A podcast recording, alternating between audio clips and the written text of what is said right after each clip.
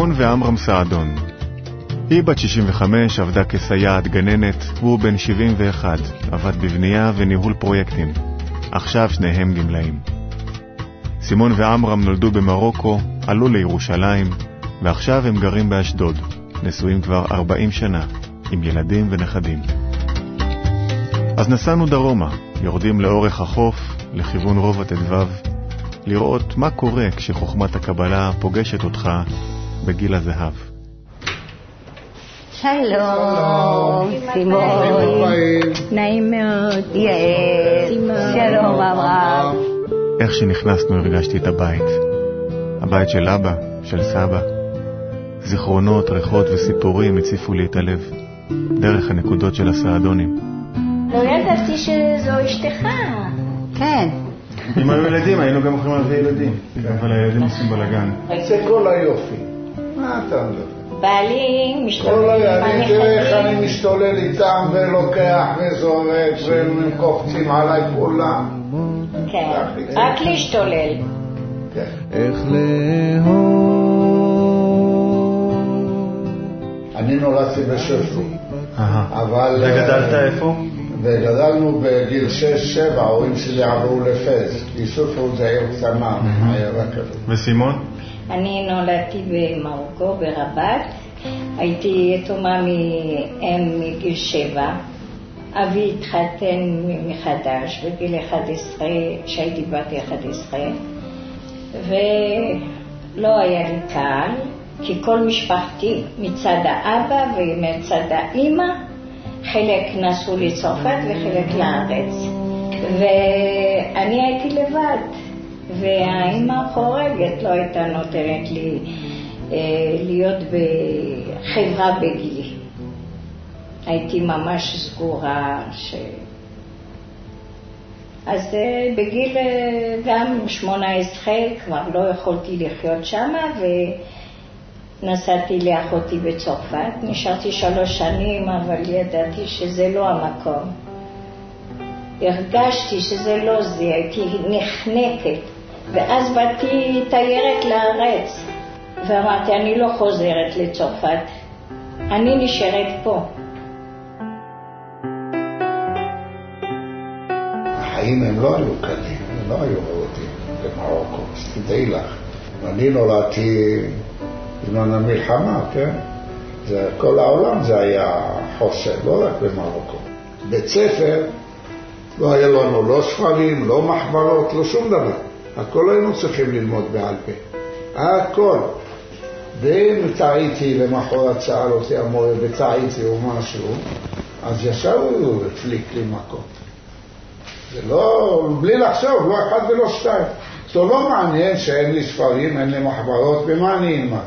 ואז הם היו נותנים מכות, אני שניתי אותם.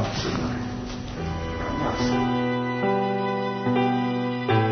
תראה, אני הייתי צריך גם לפרנס וגם דמי כיס. ילד בן 10, 11, גם לפרנס משפחה וגם דמי כיס. אז היו כל מיני טריקים בשביל להתקיים. זה לא היה קל. הכל תלוי בי, ולא במה שבחוץ. להיכנס לקולנוע, וצריך נאמר שקל, אבל אין שקל, איפה שקל? מי יביא לך? אז הייתי לוקח חצי שקל ופורד אותו לאגורות, אז אני תמיד הייתי מחכה שהסרט מתחיל, אז הייתי עושה לסדרן שם, עושה לי, בוא, תיכנס. אז אני בא, שם לו ביד ככה, זאת. בורח, וזה פרוטות. עכשיו הוא לא, הוא לא יכול לשבת לספור, הוא לוקח שם בכיס, אבל אני בסך הכל נתתי לו, במקום שקל נתתי לו עשר אגורות. וככה עם החיים, לא רק אני, גם כמה ילדים כאן. אז למדתם להסתדר. כן, או שהייתי לוקח אופניים. אתה בא, אתה לוקח אופניים לשעה או לחצי יום, משלם כמה דקות. אני הייתי לוקח את האופניים לשעתיים, שלוש, הייתי לוקח אותם יומיים שלושה, עושה על זה כסף, ובסוף עכשיו, אם אני אבוא להחזיר לו את האופניים, הוא יתפוס אותי. לא אז הייתי שם את האופניים באיזשהו מקום, הוא הולך, לוקח אותם, והכל בסדר. הכל בסדר. ילדות בלי אימא מגיל שבע, ואין לך אהבה מאף אחד. הסבתא עסוקה גידלה אותנו עד גיל 11. היא הייתה סבתא מאוד טובה, אבל uh, הייתה מאוד עסוקה. אבא היה עסוק בחיים שלו. לא, לא היה לי יחס מאבא. וכשאבי התחתן זה היה עוד יותר גרוע, המצב הנפשי. לא להרגיש אהבה. והייתי לבד, לבד, אה, בלי אף אחד. לא האחים שלי, אח שלי, רק אבי התחתן, היגר לצרפת. אחותי בגיל 17 בשביל לצאת מהבית התחתנה ויצאה מהבית. ונסעו לצרפת. ואני נשארתי לבד. הבדידות, להיות, להרגיש לבד.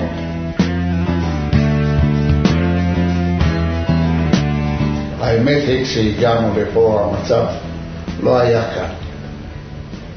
בצבא גם לא היה, לא היה חינם. לא ידעתי לדבר עברית. עולה חדש. פול, קום, תעשה, למה אני פה, למה אני אקום? תסביר שזה אימון, שזה ככה, שזה ככה. לא, לא היה, לא הייתה הסברה בצה"ל. לא, מי אתה, מה אתה, לא חשוב, ואני אני הייתי אש, אני הייתי קופץ מגגות כמו חתול, אין אצלי בעיה, אין פחד. ואני בא לצבא, וכל אחד עושה ממני צחוק, מה זה? מה זה? אני אומר, בוא אני אראה לך מה זה. אני הייתי אוכל הבנים, אני הייתי. ואתה בא צועק עליי, אז... זה סוס פראי.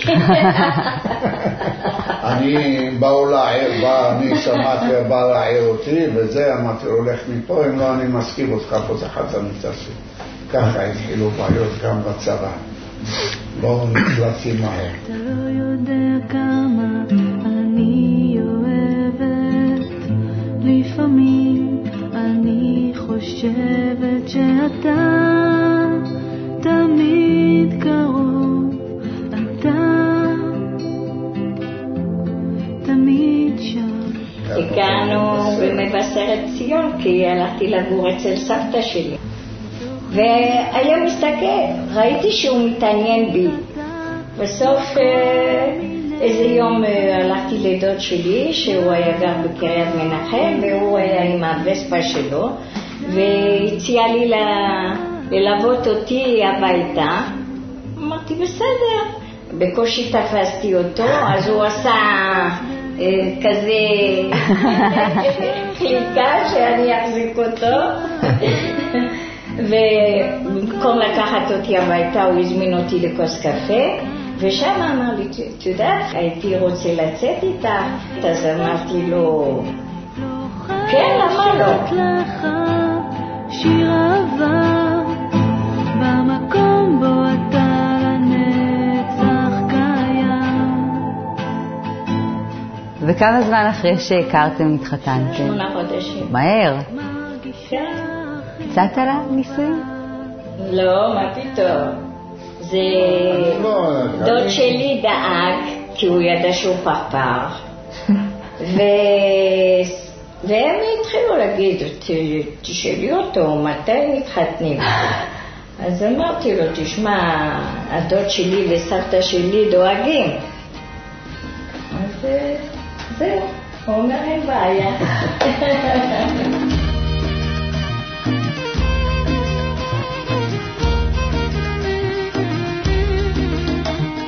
המשפחה שלי הקטנה. הקטנה היא נראית גדולה.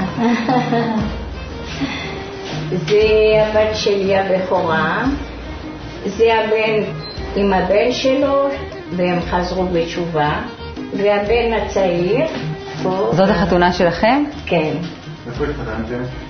בירושלים, וכשרצינו לקנות קנינו בבת ים, 30 שנה בבת ים, ועכשיו עשר שנים פה באשדוד.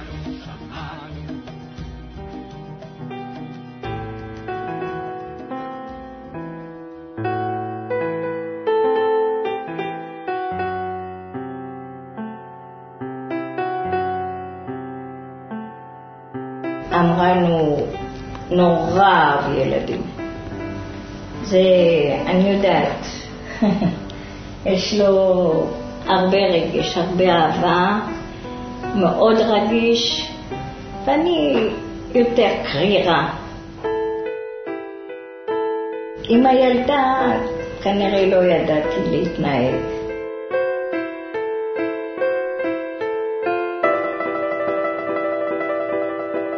והיה לי בעיה איתה, לא היה לי קשר איתה. אני מרגישה שלא נתתי לה את האהבה, שגם אני לא קיבלתי. עכשיו, אני מודעת בזה שנכנסתי ללימוד הקבלה, שאומרים לי, מה הקבלה? כל אחד קבלה, קבלה. קבלה זה להיכנס פנימה, ושדברים מתבררים, מתבהרים. עם הקבלה אני אה, ידעתי שכל הדברים שאני כועסת עליה זה, בת... זה אני, זה הדברים שאצלי לא בסדר.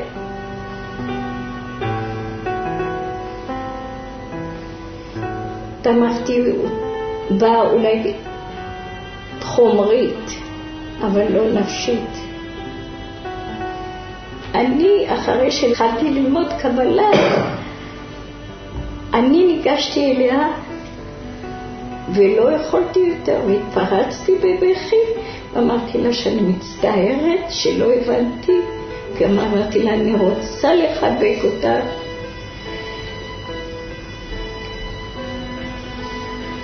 זה... אבל אני שמחה עכשיו. ביבינו, הרבה יותר טוב. אני מרגישה את היחס שלה כלפיי, הוא שונה וגם אני. אנחנו יושבים, מדברים ברגיעות, בשלווה, וזה רק בזכות הלימוד. בגלל זה אני אומרת, כל אחד אומר, קבלה, קבלה, זה לא קבלה. אני אומרת, ואהבת לרעך כמוך.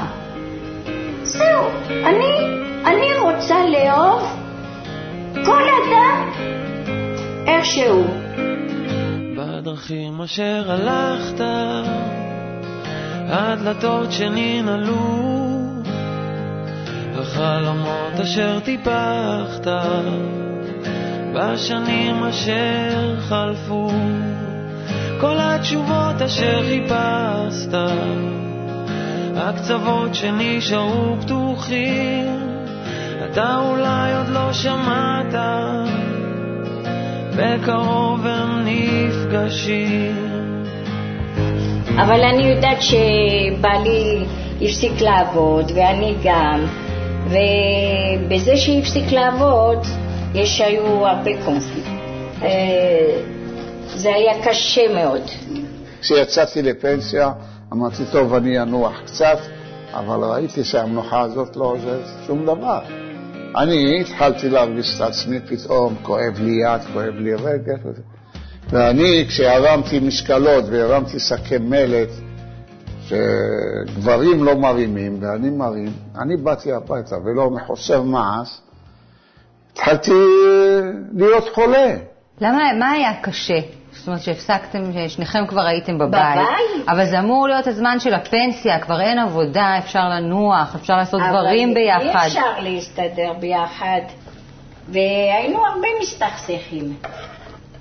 זה שלפעמים הייתי אומרת, אני לא יודעת, נראה לי שהסוף שלנו להתגרש. אחרי 40 שנה הגעתם לפנסיה ולך הייתה הרגשה שהולכים להתגרש? כי היינו רבים, לא... הוא לא היה מבין אותי, אני לא הייתי מבינה אותו. כי אני סוג כזה של גברים כמו מלך. אני נכנס הביתה, אני לא מרים צלחת ולא שוטף כוס ולא עושה שום דבר. אבל מאז תחילת הלימודים, עם כל זה, אני עושה הרבה דברים שלא עשיתי בעבר. הוא בן אדם שדורש ממנו, בן אדם מאוד חרוץ, ו... ועם לב גדול. כל זה לא הרחתי קודם. לא, לא, לא התרגשת מזה לפני זה? לא, מה ראית? את רק מה שקשה איתו? כן. כן. לא, אבל מה, מי...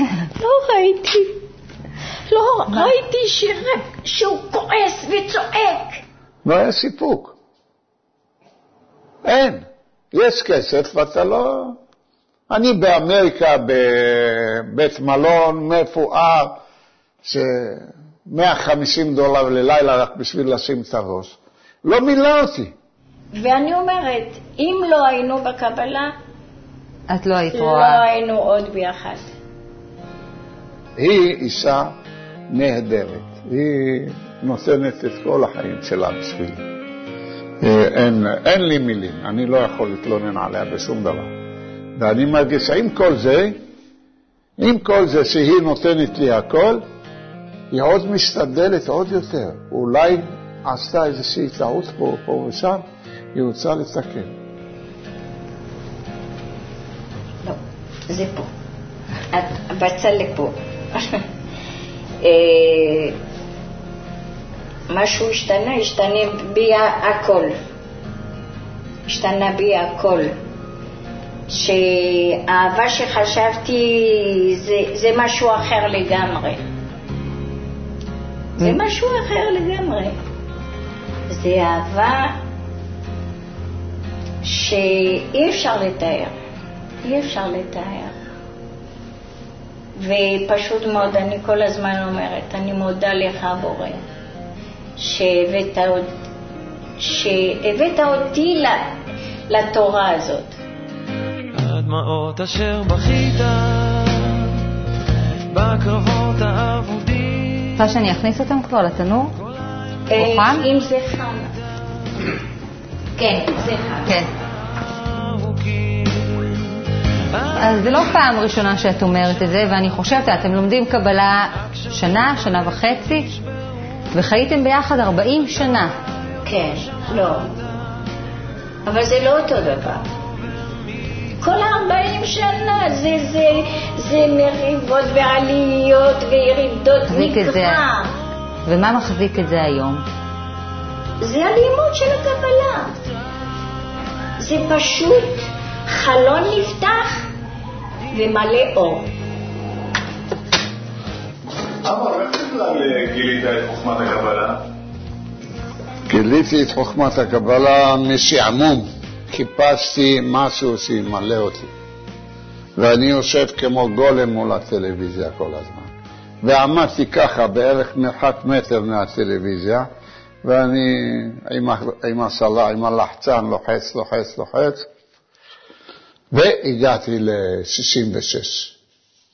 נעמדתי כמו אחד שבהלם. עמדתי והקשבתי ובלעתי בצמאון כל מילה מה שהבן אדם הזה מוציא מפיו. בן אדם הזה, דבש ניגר משפטיו כל הזמן. כל מה שהוא אומר, וחבל, וחבל שאין הרבה כמוהו פה, שיוצאים לשוק להפיץ את החוכמה הזאת. ואז נשארתי עומד מול הטלוויזיה ככה, וקראתי לאשתי, אמרתי, בואי תשמעי משהו מעניין פה. בהתחלה לא הבנתי שום דבר, אבל לא יודעת למה התעקשתי. וכל יום פתאום מבינה משהו, פתאום... זה. בסוף אמרו שיהיה כנס. אמרתי, אנחנו הולכים. כשהייתי שמה וראיתי את כל המסה של אנשים כמו משפחה אחת. וזה זה ריתק אותי, ואמרתי, את המשפחה הזאת אני רוצה. הרגשתי שזה העם שלי. מגיעים לשם, יש למעלה איזה 3,000, 2,500 איש. וזו הייתה פעם הראשונה שהגענו. הרגשתי את זה כאילו אני בא לבית שלי, למשפחה שלי, לדודים, לאחים, לזה. כל אחד שואל שלום, כל אחד לשלומי, כל אחד מתעניין. וזה, אני, ריבונו של עולם, איפה אני נפלתי? לאיזה עולם? יש עוד אהבה בעולם, אני חשבתי שאני מרחף באוויר. ביום עד, לא הקלתי איפה אני נמצא. החום, החום. יש לי חיבור בין נשים, וכמו שבעלי אומר, זה מזרים לו דם חדש לעורקים. היא האור של השירים, קבל אותה אל תרתע. אין, הגיל לא אומר לי כלום היום. הגיל היום, אני לא מרגיש את עצמי שאני בן 71. וזה למה? הודות לכם, ללימוד, והודות לבן אדם הזה שקוראים לו מיכאל לייטמן. אני מרשה לעצמי לקרוא לו בשמו הפרטי. הרבה פעמים הרב אומר לא משנה. אז אני מאמינה בזה. ועובדה, לאט לאט אני מתחילה להבין דברים. להבין או להרגיש? להרגיש, כמובן, להרגיש. להרגיש, אני אומרת לך, והיו היו לי תקופות שהייתי יושבת ובוכה, אבל זה לא בוכה מ- מעצב. זהו, גם מה? מבירורים. אה, לא, שלא ישרוף לך הידיים. אז בכי לא מעצב. לא, וכי לא מעצב. מ- מהבירורים, מ- מ- מדברים ש... איך אומרים? זה חלון נפתח ואת רואה את ה... מה טוב ו... ומה רע. כולם רוצים לראות טוב, אבל לא כולם מוכנים בדרך לראות את הרע. נראה לי שהסעדונים לא עושים חשבון אם זה מרגיש חריף, מר או מתוק. החשבון שלהם הוא אם זה מרגיש אמת. האדם לא נברא לקנות הון ולבנות כן, אתם תרצו לראות איפה אנחנו לומדים ואיפה אנחנו מתאספים. אז בבקשה, אחריי. פה השיעורים למטה מתקיימים כל בוקר משעה שלוש עד שעה שש, כל יום, כל יום. אז תכנסו בבקשה, פה אנחנו לומדים. תכנסו, זה אומנם מרתף, אבל הוא קצת נחמד. פה לומדים אנשים, פה הילדים. יש מורה לאנגלית, מורה לציור, וזה הכל בהתנדבות. אלה חבר'ה שלומדים יחד איתנו. פה זה המטבח שלנו. איך אתם רואים את השיעורים? אנחנו רואים את השיעורים אה, בחדר הזה. יש לנו טלוויזיה, מחשב, בדיוק, כל מה שצריך. איך לאהוב אף פעם לא הרגשתי אהבה אמיתית, מה שהיום אני מרגישה פה. עם חברים מהקבוצה. כן. אמרתי להם, אני גדלתי מגיל שבע בלי אהבה, ממש, אפילו שהתחתנתי בחתונה, ו... ו- בסדר, התאהבתי בו, הילדים, אבל אהבת אמת, אני לא מכירה את הנשים. זה התגלה לי שהוא רופא שיניים, אז מה? פתאום הכל סייעת לגרעינת, ואני מרגישה אותם כמו אחים. אהבה אמיתית. אז שאלו אותי, נו, בכמה אתה רוצה שכירות? אמרתי, אני לא רוצה שכירות. אני רוצה, אם אתם יכולים לבוא ללמוד, זה השכירות, זה, ה... זה מה שאני מחפש. אז תבואו ללמוד, זה. זה התשלום למעשה. למה? מה הם נותנים לך? מה, מה, מה אתה מרגיש כאילו שפה עכשיו באים אה. כל החברים? מה שהם נותנים לי לא ניתן לתאר במילים. אי אפשר.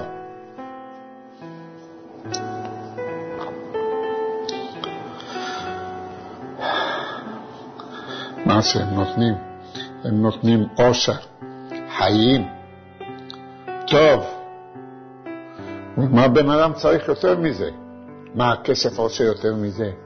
הכסף לא עושה את זה. אם אתה מאושר וחי וטוב לך, זה לא משנה כמה יש לך. ואתם לא מתארים לכם מה גודל התשלום שאני מקבל עבור המרתף הזה.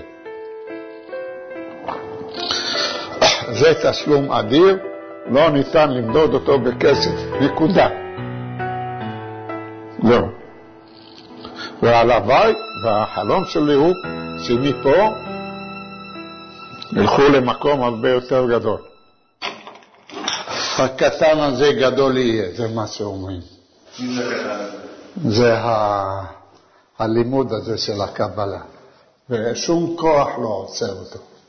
וככה הקבלה, זה נפתח, ואף אחד לא יכול לעצור את זה, אין, שום, אין שום כוח בעולם שיכול להפסיק את זה.